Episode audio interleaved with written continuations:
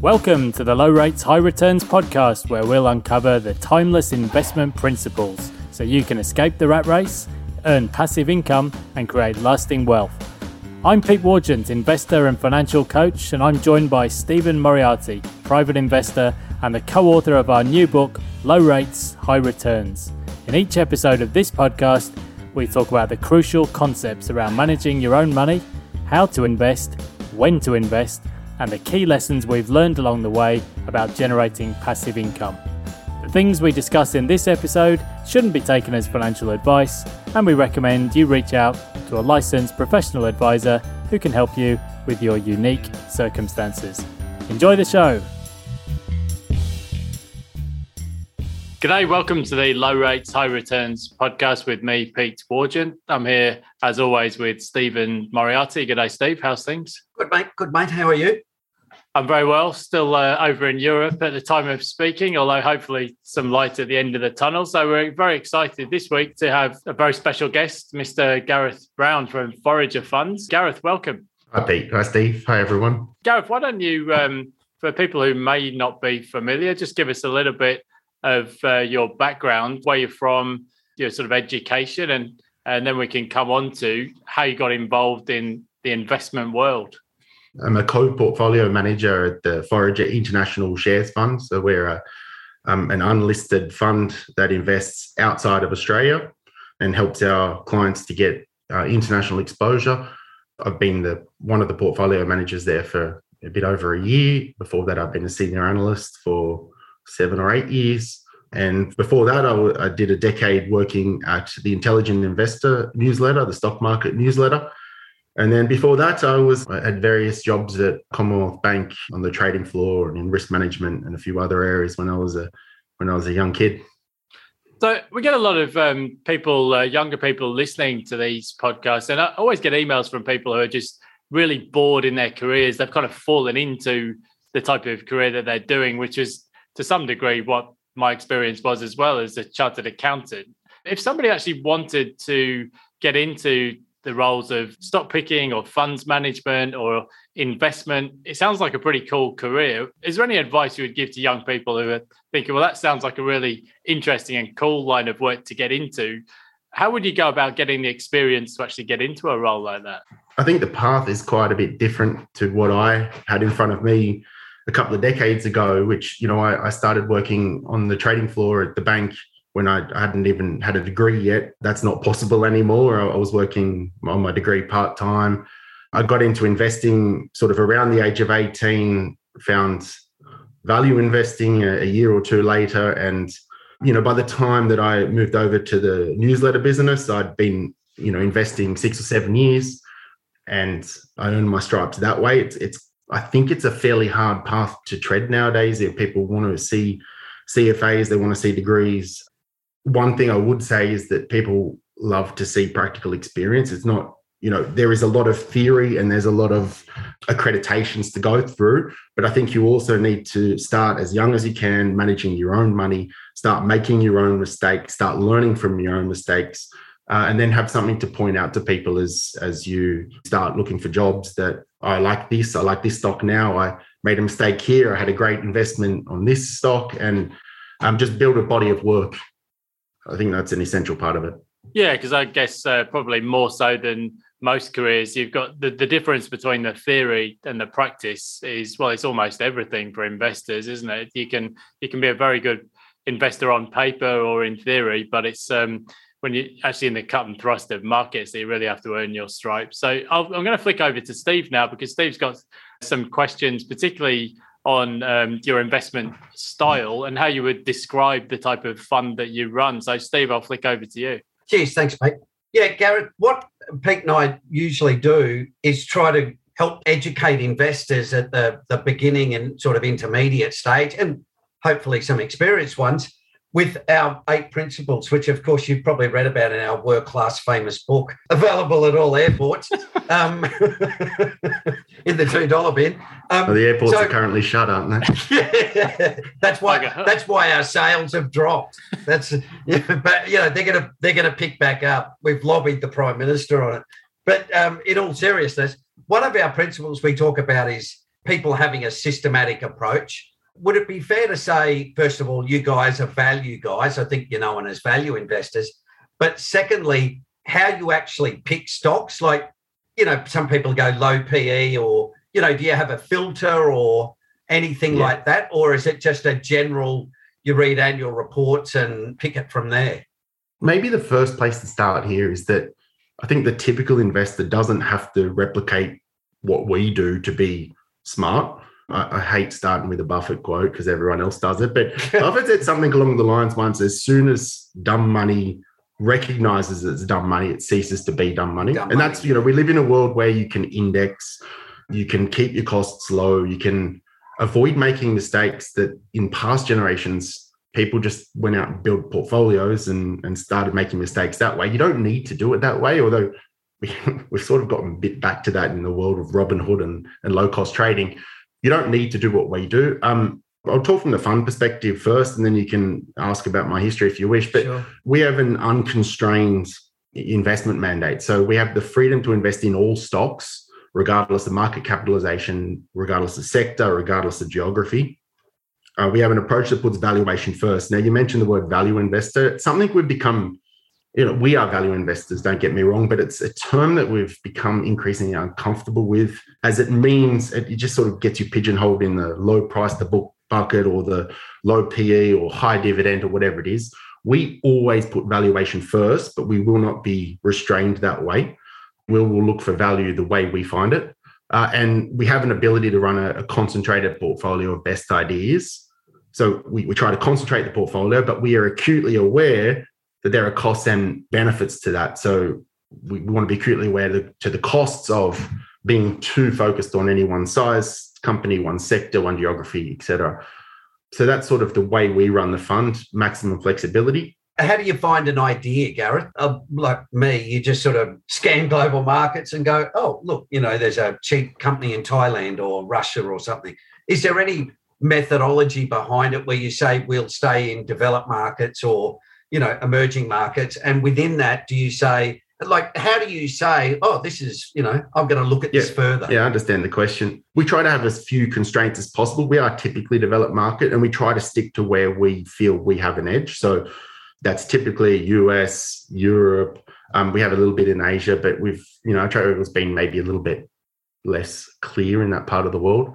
I'll talk about here the idea generation process because i think if we have a sustainable edge in investing, it comes from the way we approach the idea generation process. We have a team on our international fund of three and a half people. We're not a big team, you know, and you go up against, you know, the Platinums and the Magellans of, uh, Magellans of the world. And that's, that's our competition in Sydney alone. We've got the whole world of competition against us. We need to really focus on where we can have an edge. So it's all about mentality here. We we have to be looking for the right kind of idea and we have to be looking in the right place. And so the way we do that is we have a laser focus on why a stock might be cheap. Probably the best thing to discuss here is, is the wisdom of crowds. So stock market is uh, you know an agglomeration of different thoughts on valuation from buyers and sellers. And we know from literature there is an inherent wisdom to crowd guesses. It tends to be more accurate than an individual. I get paid to predict the future in a way, and I'm telling you that 95 plus percent of the time, the market is going to understand a situation better than I do. That's a that's quite a difficult thing to swallow when when you're paid to predict the future, but 95% of the time I'm not going to do a very good job of it. And our focus is to find that that needle in a haystack, that situation where we are very confident that the market has this wrong. So we need aggressive selling and we need buy, other buyers to not turn up at that bidding process that is the markets that we know. So, in that, just taking that a step up, do you have a macro? You know, like Pete and I, the last 12 months or 12 months ago, talked about oil, right? And said to people, you know, yeah. listen, oil's really cheap. You should get in on oil.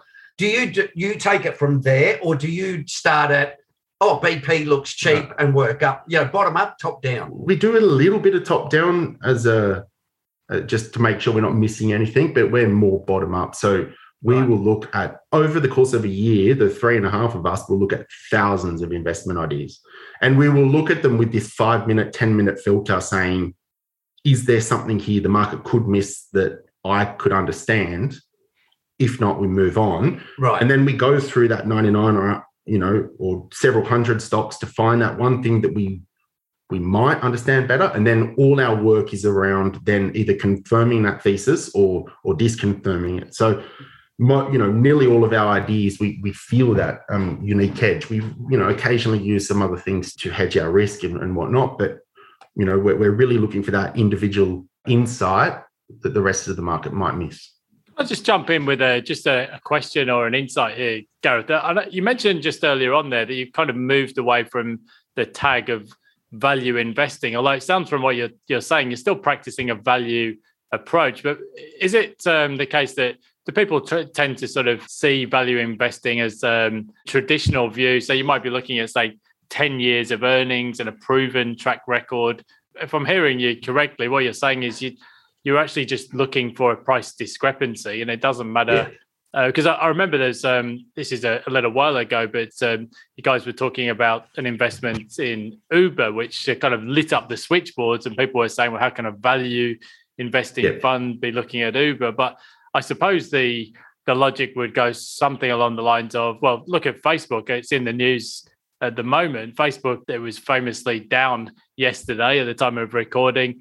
But if you went back to 2013, I remember the stock price kind of ripping from 30 to $40. But a traditional value investor might not have got in at that point because there wasn't a long proven track record of earnings. But even with all of the current problems, I guess the price has gone from 380 to 320. So eh, the traditional view or explanation of what value investing is might just slightly mislead people, I guess, in terms of what it is you're actually doing. Yeah, I think the, the problem is not us, it's them. Uh, we think using the term value investor might give the wrong impression of what we actually do, but we are always valuation driven. And, and you know, Facebook's a great example. I, I think I looked at that very closely over the Cambridge Analytica scandal of a few years ago. And, you know, we didn't buy it, but we looked closely. You know, Uber as well, those sort of big companies that it's not very often that we find an edge in, in that bigger stuff. So it's not usually the focus, but but we do occasionally. I mean, if you go back to, to around 2012, there was a lot of big, cheap, the biggest companies in the world were way too cheap. And you could have shot a dart at any of them and you would have done really, really, really well it's not a normal thing that that's where the misconceptions are in the market. Yeah, that, that makes sense. So, so I've got a, a question from left field you because uh, this is uh, something I heard you discuss online once. This is going back to the career question. So I know uh, when I was in my professional career, whenever I had a job interview, I would always have these sort of set answers that I would just reel off for any question. And particularly when people asked about weaknesses, you'd have this kind of faux modesty and say something like, oh, you know, I find it really difficult to delegate because I, I just care too much, you know, or, you know, when people ask about what's your biggest weakness, oh, I tend to work too hard, you know, just this kind of sort of bullshit faux modesty. But I, have heard you discuss um, when people are discussing careers in investing and people ask that question, the obvious question, what's your biggest mistake. And people have a sort of the, the faux modest answer is something like, I bought Amazon at fifty one dollars, but I probably should have bought more. Yeah, yeah. You know, they kind of well to to uh, break your Warren Buffett rule. Errors of omission, isn't it? Like Instead it's, of it's the gutless way out of it, isn't it? Yeah. yeah so to turn that question around, then uh, I mean, if you've ever listened to any of our stuff, we've uh, covered many of my biggest uh, mistakes from casinos and to mining stocks. But if yeah. if you were to answer that question for yourself, what what has been your biggest investment mistake? I've got plenty of them. I mean, I, in my early days, I, I, copied Buffett. I was just buying reinsurance companies and losing money. And then later on, I bought oil stocks and lost money. And, you know, I, I think at best, if we can get like a 70% strike rate over time, uh, we're going to do all right. But that means 30% of the time we're wrong. And we, we've got to work really hard to make sure that we don't lose too much when we lose and we gain a lot when we when we've picked yeah. a winner. We get this stuff wrong all the time. And it, it's the nature of the game. I think that, I guess that was a bit of an unfair question, I guess, to focus on a, on mistakes. But I guess to to put on the other side of that question, and I, I think um, when, whenever I do these interviews, I try to come away with things that I can learn for myself. And I heard you talk about once uh, one of your personal investments, I think ARB, there was like a 20 bagger or something. Yeah. My question is when I look back at the the errors of omission versus errors of commission. You know, I've done all the stupid things that young men did, like you know, punting on resources, stocks, and uh, effectively gambling. But I actually look back and some of my biggest regrets are where I've picked some brilliant stocks. You know, some of the early sort of internet style stocks in travel and other sectors. And then I've maybe doubled my money. And then I look back and think, why the hell did I sell that? You know, because you see the share price today. So I guess my question is, do you have a process for when you hold an investment that has already performed like the one I mentioned, ARB? If something has done that well for you, do you get loyal to the stock or do you have a process which uh, helps you to, to determine whether to trim or sell some or whether to just hold on to it for the long term and let it keep compounding? Yeah, I'm, I'm probably a more loyal, loyal guy than most, and maybe to a fault it's not the way we run the portfolio. We have stocks in here that we've held for three or four years. We've got nothing that we've invested in when we started the fund in 2013 and kept since. You know, you have an obligation to keep the portfolio cheap, but we always go in with an eye to the long term. So it's really hard to explain here, but you you you buy a stock, I'm taking a 10 year view, but if it absolutely rockets over the first year of ownership, and you can find other things here, then it sort of becomes an obligation of you to move on. And that's the that's sort of the interesting thing about it, certainly in our funds process, is that we're trying to drive that conveyor belt of new ideas really, really quickly. So the idea is not buy something and hold for it, uh, hold till it hits fair value, and we make our let's say 15% per annum and run. The idea is to is to push it out of the portfolio because we found something better or we found something cheaper. And it's just, uh, I've got a few stocks that I've held for a long time. It's just not the way we we really run the fund. Relatively loyal, but you know, portfolio turnover is higher than you might expect. When you look at a company, Gareth, and, and you decide to go in, a couple of questions. One is, do you look for a catalyst? A lot of, sorry to get back to you know value investors, but some guys look for a catalyst to say, well, it's going to re-rate because you know oil's going to double yeah. or you know stuff like that. And secondly in your asset allocation how do you determine you know this is 5% of the portfolio or this is 10 or this is 3 that sort of idea? Yeah. i mean catalysts it's a tough one. It, uh, you know you, you need to say here's why i think this stock's cheap and here's why i think that's going to be rectified. It, it takes a fair bit of let's say chutzpah to to think that you're going to be getting that sort of stuff right now, we are very careful about illiquid situations and situations where the business is isn't growing. So a, a business that is growing, and, and let's say you've set your thesis and that's correct, and the business does grow, it grows out of a lot of these potential problems. So yeah. You know, I think if you're looking at um, takeover arbitrage, if you're looking at turnarounds, yeah, cyclicals at certain times, I think you do need to think about catalysts. Yep. But to the extent you're finding a nice business that's growing, that's at a reasonable valuation, it's something I don't I don't personally spend a lot of time on. My my co-PM does spend a lot more time on that. So we we probably have different approaches and there's a bit of yin and yang there. Um, but yeah, it's not it's not really high on my agenda there in, in terms of catalysts.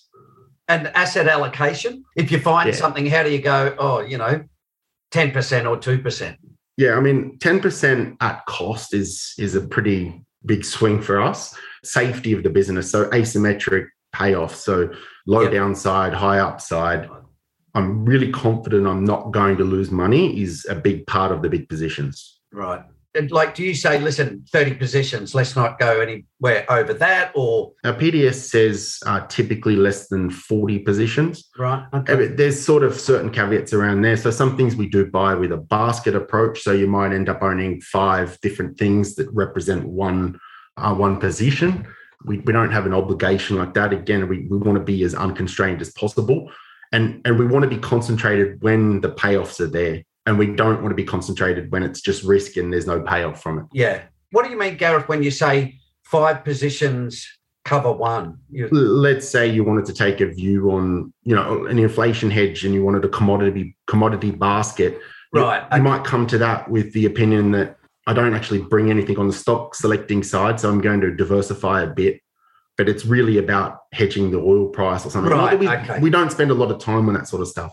We also, you know, in the early days, we bought a, a basket of really cheap cashback stocks in Japan. So they were just, you know, really cheap versus the amount of cash they had on their balance sheets. But yeah. you have Japanese management and Japanese capital allocation, diversification matters. So we would rather own a portfolio there than, than an individual stock. Right. Okay. Oh, that's interesting. Pete? Yeah, so I had a, a question. So the, the name Forager almost gives you this uh, visual of um, you know some guys out there. You're looking for the the stones that other people yeah. aren't looking at, and um, I suppose this is a question about the approach as much as anything else. So at the time of speaking, I've been stuck over in Europe and traveling around. And Gareth, I know you have European. oh, I love that. I've been stuck over in Europe. Oh, here I am in Crete on the beach. Oh, stuck here again. Available. You need to open a Patreon account. Send send donations. Oh, Jesus, give me a break. That's actually not. The, I should become a travel blogger. It's about as useful as I've been over the last few months. Um, I, I, I suppose my question is um, for somebody who invests in international shares. So going back to Uncle Warren, he would say, "Well, I'm based in Omaha, and that helps." Know, I'm, I'm yeah. removed from the noise of Wall Street, and therefore he sees that as an advantage. But do you find that um, having an interest in travel or Europe or you know visiting companies, being overseas, does that actually help with finding perspective and opportunities, or do you think you can do most of the research from behind the desk? I think you can do a lot of it from behind the desk, and, and the the pandemic's actually been quite useful for that. A lot of the you know conferences and, and and business meetings that we might have had to have done in person are now opened up for us albeit we're up at all hours of the night doing those meetings. But broadly my wife's been happy to not have me overseas sort of a month to six weeks a year. But i think you need to be an interested person in this job you know the, the kind of guys that you are where you're trying to work out how the world fits together and nothing beats spending time in different markets uh, and seeing different things and having that filter, just trying to understand how the world fits together. And I think travel is is ultimately an essential part of it, uh, which is is fine by me because uh, I enjoy at least some of it. It's probably important too if you're a you know like you're doing a a global portfolio. It'd be a bit unusual to sort of say, "No, I've never been yeah. anywhere," but you know, please trust me with your money. It's like, uh, hang on. Yeah, we've got some um, cool stories around that. I mean, we had we invested in a small Italian company in 2013. We were the first fund managers to ever visit that company's head office. It's wow. two hours by train from Milan. They never had a local investor come and visit them. So we went on tour. We got the grand tour uh, and learned a lot about this interesting little business and, and ultimately invested and, and made really good money out of it. And, so, you know, there's sort yeah. of things like that you can do. So, Gareth, was that because I, I remember one of my thesis was probably around the same time you guys were saying um, was tattoo removal was going to become a really big business because there'd be a you know people who'd say oh my god i made a mistake and i remember you guys yeah. talked about what you were saying that that italian company that had laser yeah. i think it was you know so that's interesting that you know you go so this company did tattoos, not the removal. No, no, no, no. B&C made speakers and pro audio stuff. So when you go to a concert, the stuff that the Foo Fighters have got jamming right, uh, okay. noise in here, they make a lot of the internal workings, the the low frequency drivers and the high frequency drivers. So like just a really dominant, like quite a huge market share globally for this little business based in Florence. You know, we've got a lot of stories like that. We're always talking about that this aha moment where you look at a stock and go, I think I understand what the market might have wrong here. And right. a lot of them do tend to happen to us when we're overseas. We're in a broker meeting, we're having a discussion around something, or we're at an investor led conference, uh, and someone says something, you're like, okay, I, I can see where the market could get this wrong. So I'll go and do more work on that. Like, do you get those aha moments from meeting with management where, like, I assume you're sort of thinking, saying to the manager, listen, you know, your stock we think's worth two bucks and it's at a dollar tell us where the market's not seeing the value. And Usually, the management meetings, the the thing that comes after the aha moment. It's not necessarily. Oh, right. Okay. We own a company called Blancco. Um, and that was a business we came across via a broker meeting. We went to London. We had these brokers bring out their analysts and start talking to us about all their different favorite stocks. And we'd been listening for sort of two hours. We had another meeting across town. And none of it was our sort of stuff. Like it was not, it was all straight down the middle kind of stuff. And and Steve, our CIO, just said to the broker, "Have you got anything else? Have you got anything hairy?" And he said, Look, we've got this little company called Blancco. I really like the business, but look, the CEO's just been fired. Looks like there's been some impropriety there. They've been reporting revenue from a business from a contract, client contract, but it didn't actually wasn't actually signed. It wasn't never actually materialized. the stock's down 80%. We had to cease coverage. And but I, I actually think they've got a real business there. Like that was for us, that was a really okay, this is a business worth doing some work on.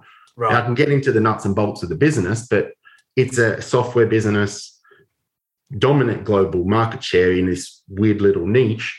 And we did all the work over the next few weeks while we are on the road. We we kept it going when we we're in Norway and then we are in, you know, Germany. And we just kept Steve and I kept doing the work on this.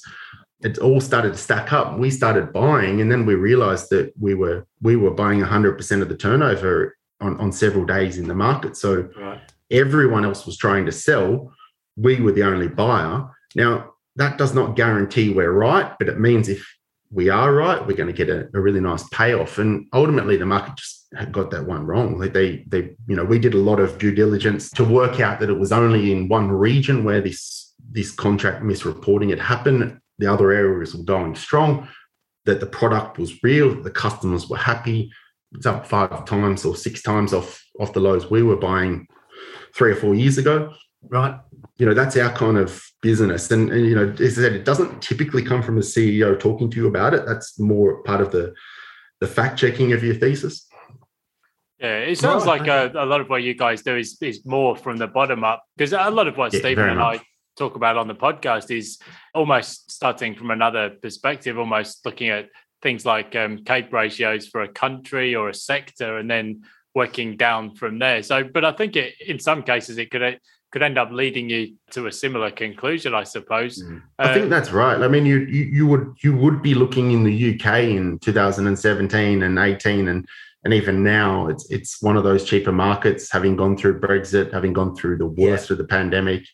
Yeah, well, you've, you preempted my question then, because uh, obviously, as, as um, you would have picked up, I'm currently over in England, and um, Stephen and I have been talking for a few years of the developed markets. The UK is probably looks like one of the best value markets from a CAPE ratio perspective, and you mentioned that the sort of intangible element there, and th- these are things that are very hard to measure in any kind of PMI index or anything like that. But I could see when things like uh, Reading Festival tickets went on sale, it was like bang, hundred thousand tickets sold out. Uh, you know, Spurs yeah. started playing the football again. You know, sixty thousand of the football sold out in you know minutes. You know, and uh, I guess there's, and I've I've seen you talk about the sort of the hedonism trade of uh, reopening. So that's maybe the intangible element, but a lot of what we do really. As uh, Stephen mentioned right back at the beginning, it's quite systematic and really just looking at the CAPE ratio for the UK, probably about half of what it's been in the US and relatively yeah. speaking good value and then you can move on and, and they got a big like they've got a big global fake facing hmm. um, sector over there as well. So you know it's a very global facing economy and it's it's going to be thrust even more in that direction over the next few years i think. So you sit there and say okay people are worried about the british economy but a lot of it's sort of not really all that dependent on the british economy is it yeah, if you look at companies like British American Tobacco and those sort of things, you know, where you, the story's really good. And like you say, it's people go, oh, we talked about this. Sorry, I'll veer off now, but Pete and I talked about this with South Korea, you know, where a couple of years ago, South Korea was really cheap on a Cape ratio yeah. basis. Telcos were really cheap. I don't know about others, but I bought South Korean Telecom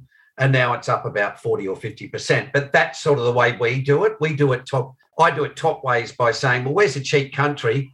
Give me a cheap sector, and now I'll go and look for a cheap company. And it sounds like you do sort of, as it's Pete said, the reverse. Part of our, well, but it is also part of our process. So, as I said, I go and look at thousands of companies a year. But you know, I will go and look at the UK because it's cheap. I, you know, I spend a lot of time looking at, you know, it's a it's a small market, but I spend a lot of time in Greece trying to understand things back then just in case something was was wrong. Like we we try to move towards towards panic towards fear towards mispricing yeah. uh, and then do our you know bottom up work. And because you know obviously the cheaper the market is the more likely it is you're going to find something where you you can develop a real edge. Just the the idea as well of of investing internationally. We run a, a fund that is it's unhedged the currency or it's it's not hedged back into Australian dollars. Mm. One of the things that we think uh, international exposure gives, and this is not a sales pitch for my fund. There are many funds you can do, you can get this with. The, the cliche is, you know, 98% of opportunities exist outside the country. Yeah. Only 2% are in Australia. And I think, you know, there's the cliche is kind of sells itself, but what's really important is what that 2% represents in Australia, which is not a very well balanced economy for you to bet your entire life savings on. You know, we're yeah. very exposed to property, to banking, to mining and resources. So I think in many respects, coming from a smaller country like Australia, you do need to think about this more than you do if you lived in the US or even the UK, just because we have a, a I guess, a lopsided index here. Yeah, yeah. I think actually probably one of the most common questions we get uh, from people about investing overseas is on the currency, and it's like, well, do you do? You look for a currency hedged investment? Do you or do you accept that it will just wash out over time, or do you take a, another approach? Um, I guess you've you've kind of answered what you guys do. We don't want to be constrained, so we yeah. we reserve the right to. But what we do is really strong views on currency. So we want to give people exposure to foreign currencies rather than hedging it back to Aussie dollars but we hedge it to the what the market is. So we compare ourselves with with an index, and that index is a certain percent US, certain percent UK UK pounds, a certain percent yen, etc. And we're aiming to try and get our currency bucket to look roughly like that index. So if we if we we're finding great stocks in the UK, for example, we might hedge some of that pound exposure out into some other currency just to keep the currency bucket roughly representative. Yeah, that makes sense. So I think um, you know, a lot of people who tune in to, to our podcast, they, they're people who are taking control of their own money. But um, as you mentioned, um, a personal investment strategy, and this is obviously not personal advice because we've got a range of listeners, but for some people that might involve um, you know exposure to property via their home maybe some index funds maybe some managed funds you know so i think uh, as you mentioned one of the key risks that people need to, to cover off really is having too much exposure to one strategy. And I do sometimes see this where people have got 100% of their investments in, in, just the ASX. And, you know, you could take your own view on whether that's risky, but you've got to look at, you know, the range of possible outcomes and manage it uh, that way. So, Steve, I know you had a couple of questions just on mean reversion and market cycles. So um, I'll flick back over to you. Yeah, cheers. Gareth, we talk about the eight principles, blah, blah, blah. And couple of them. One is we're believers in mean reversion, particularly at a macro level, you know, because of the CAPE ratio and stuff. Because a lot of people, I sort of go, oh, you know, I'm waiting for the market to decline and then I'll spend a lot more money then. Whereas a lot of people say, and I'm not arguing against it, but I suspect guys like you might say, well, we ignore the macro and if the company's cheap, we don't care if it gets or believe it's going to get cheaper. We're still happy to buy is that the way you guys operate? We recognize there's ebbs and flows in markets, and and you can buy, you know, a really good stock idea and and lose because the market's moved against you. I mean, mean reversion is is fact. It is strong in certain series like profit margin. It's less yep. obvious in in in other areas. But you know, I've been reading Jeremy Grantham stuff for I don't know yep. 25 years, and he talks about mean reversion all the time, and yes. he's right at crucial moments and he looks wrong a lot of the time. Yeah. And if you're yeah. prepared to pay that cost, then fine. My broad experience has been most retail investors can talk about waiting for a market dip, but when it comes, they really struggle to pull the button. Pull and, the trigger, and yeah. understanding understanding that. I mean, you know, we can talk about that from from my own experience. And back in March 2020, we had a handful of investors add. We had a, you know, we had we have very disciplined investors. The number of people that took their money out was very low. So I'm very happy with behavior that that way. They've they've looked after themselves and us in the process, but we didn't have a lot of ads. And and that was sort of that was peak panic, uh, certainly in hindsight. Uh, yeah. know. We were the same in the sense we, you know, were the same in the sense of saying, from my perspective, that was where, you know, the CAPE ratio was at 33 in the US and it fell to 23 and it was a 30% drop. And people were like, oh, you know, you're missing out on all this stuff. And I'd said to them, well, hang on. First of all, the CAPE ratio has fallen to 23, which is still 30% above the long term average. it's still saying I'm paying two bucks for something that's really a dollar. And the, the second part of that, too, which is the thing that probably annoys me the most, is you hear a lot of guys, you know, after it rebounds 35%, sort of talk about, oh, you know, that's why you've got to ignore the debt because, you know, it's all bloody good. And my argument is, too, like you were saying, how many of us, or how many of them really, said, right, now we're going to swing for the fences? I, I mm. find that you know, most people don't do that. They go, oh, well, I just put my thousand bucks a month in my super and, you know, I lost 30% of my 150 grand in super that I had there. But oh, gee, I got, you know, I, I spent five grand in March 2020 and, you know, now that's six and a half, but my 130 is still back at 100.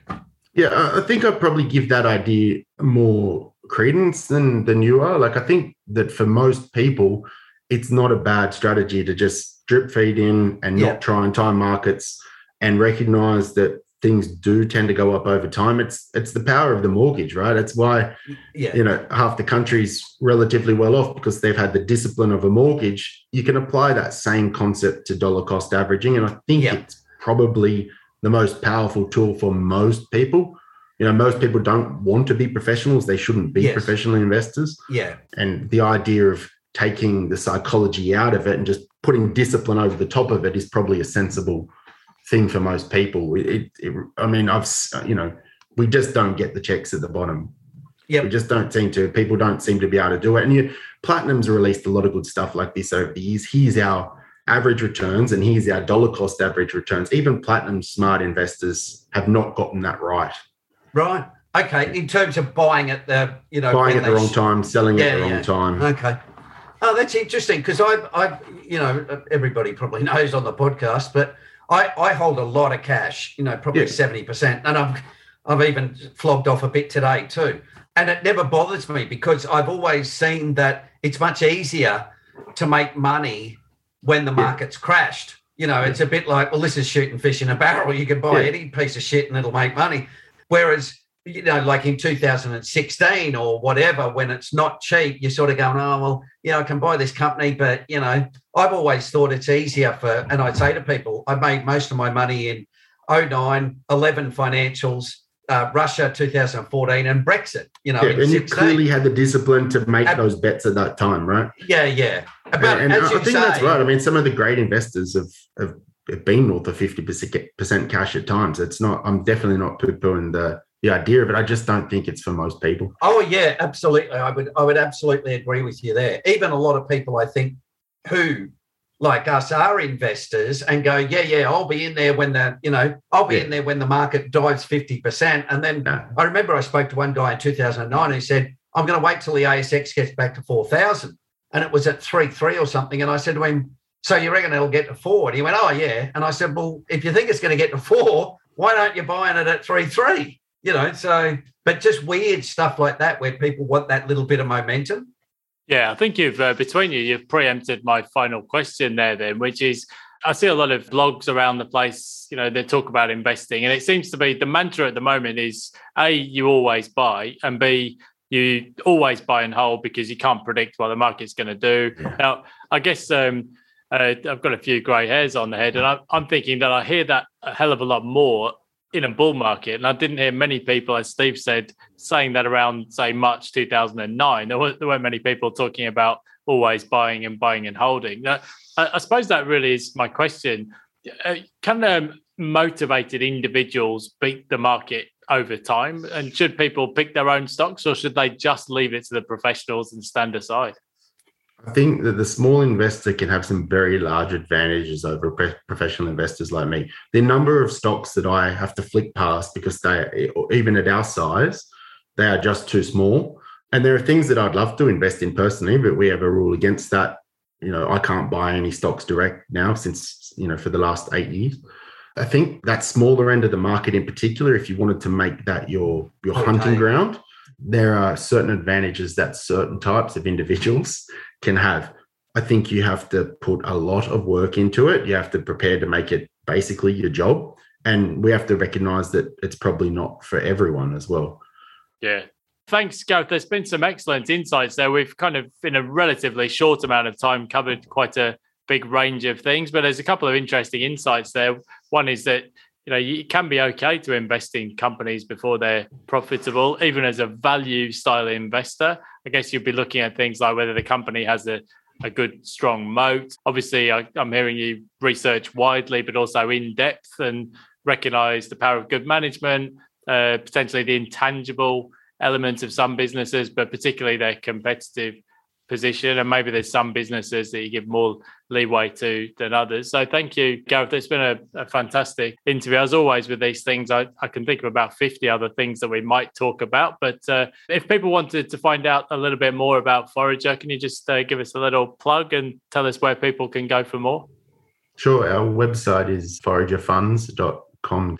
We produce monthly and quarterly reports, which is probably the best place to start understanding our approach to markets and whether that might be suitable to, to a potential investor. You can also find the PDS, the product disclosure statement, on our website, which is uh, an important read before anyone commits money to us. We also have a blog. You can access it all from the website. I, I'm, I'm a prodigious Twitterer but but it's mostly just shit posts. So For your sins, yeah. Really so it's a very difficult. I prefer website. if you stay away professionally. yeah, that's probably the best advice we can give anybody: stay off uh, social media and Twitter. So uh, uh, thanks again, uh, Gareth, for joining. And um, I guess the way things are going, I could be stuck in Europe for a while, and uh, looks like Queensland will be locked up for years to come. So maybe we'll catch up for a lime and soda in Sydney at some point soon. Yeah, or a skiing Tyrol, where wherever it happens, man. Fantastic. Thanks, Steve. Thanks, Dave. Thanks, Steve. All good. Cheers, Gareth. Cheers. See you guys. Thanks for listening. If you enjoyed this episode and you want to know more, you can download a free chapter and extra bonuses from our new book, Low Rates, High Returns. Just visit www.lowrateshighreturns.com forward slash book to download your free copy. The things we've discussed in this episode shouldn't be taken as financial advice, and we recommend you reach out to a licensed professional advisor who can help you with your unique circumstances. Stephen and I are both on LinkedIn and Twitter, so do reach out and connect with us. And finally, it'd be great if you could subscribe and leave us a review. It really helps others to find the show. Now take care and invest wisely. Cheers.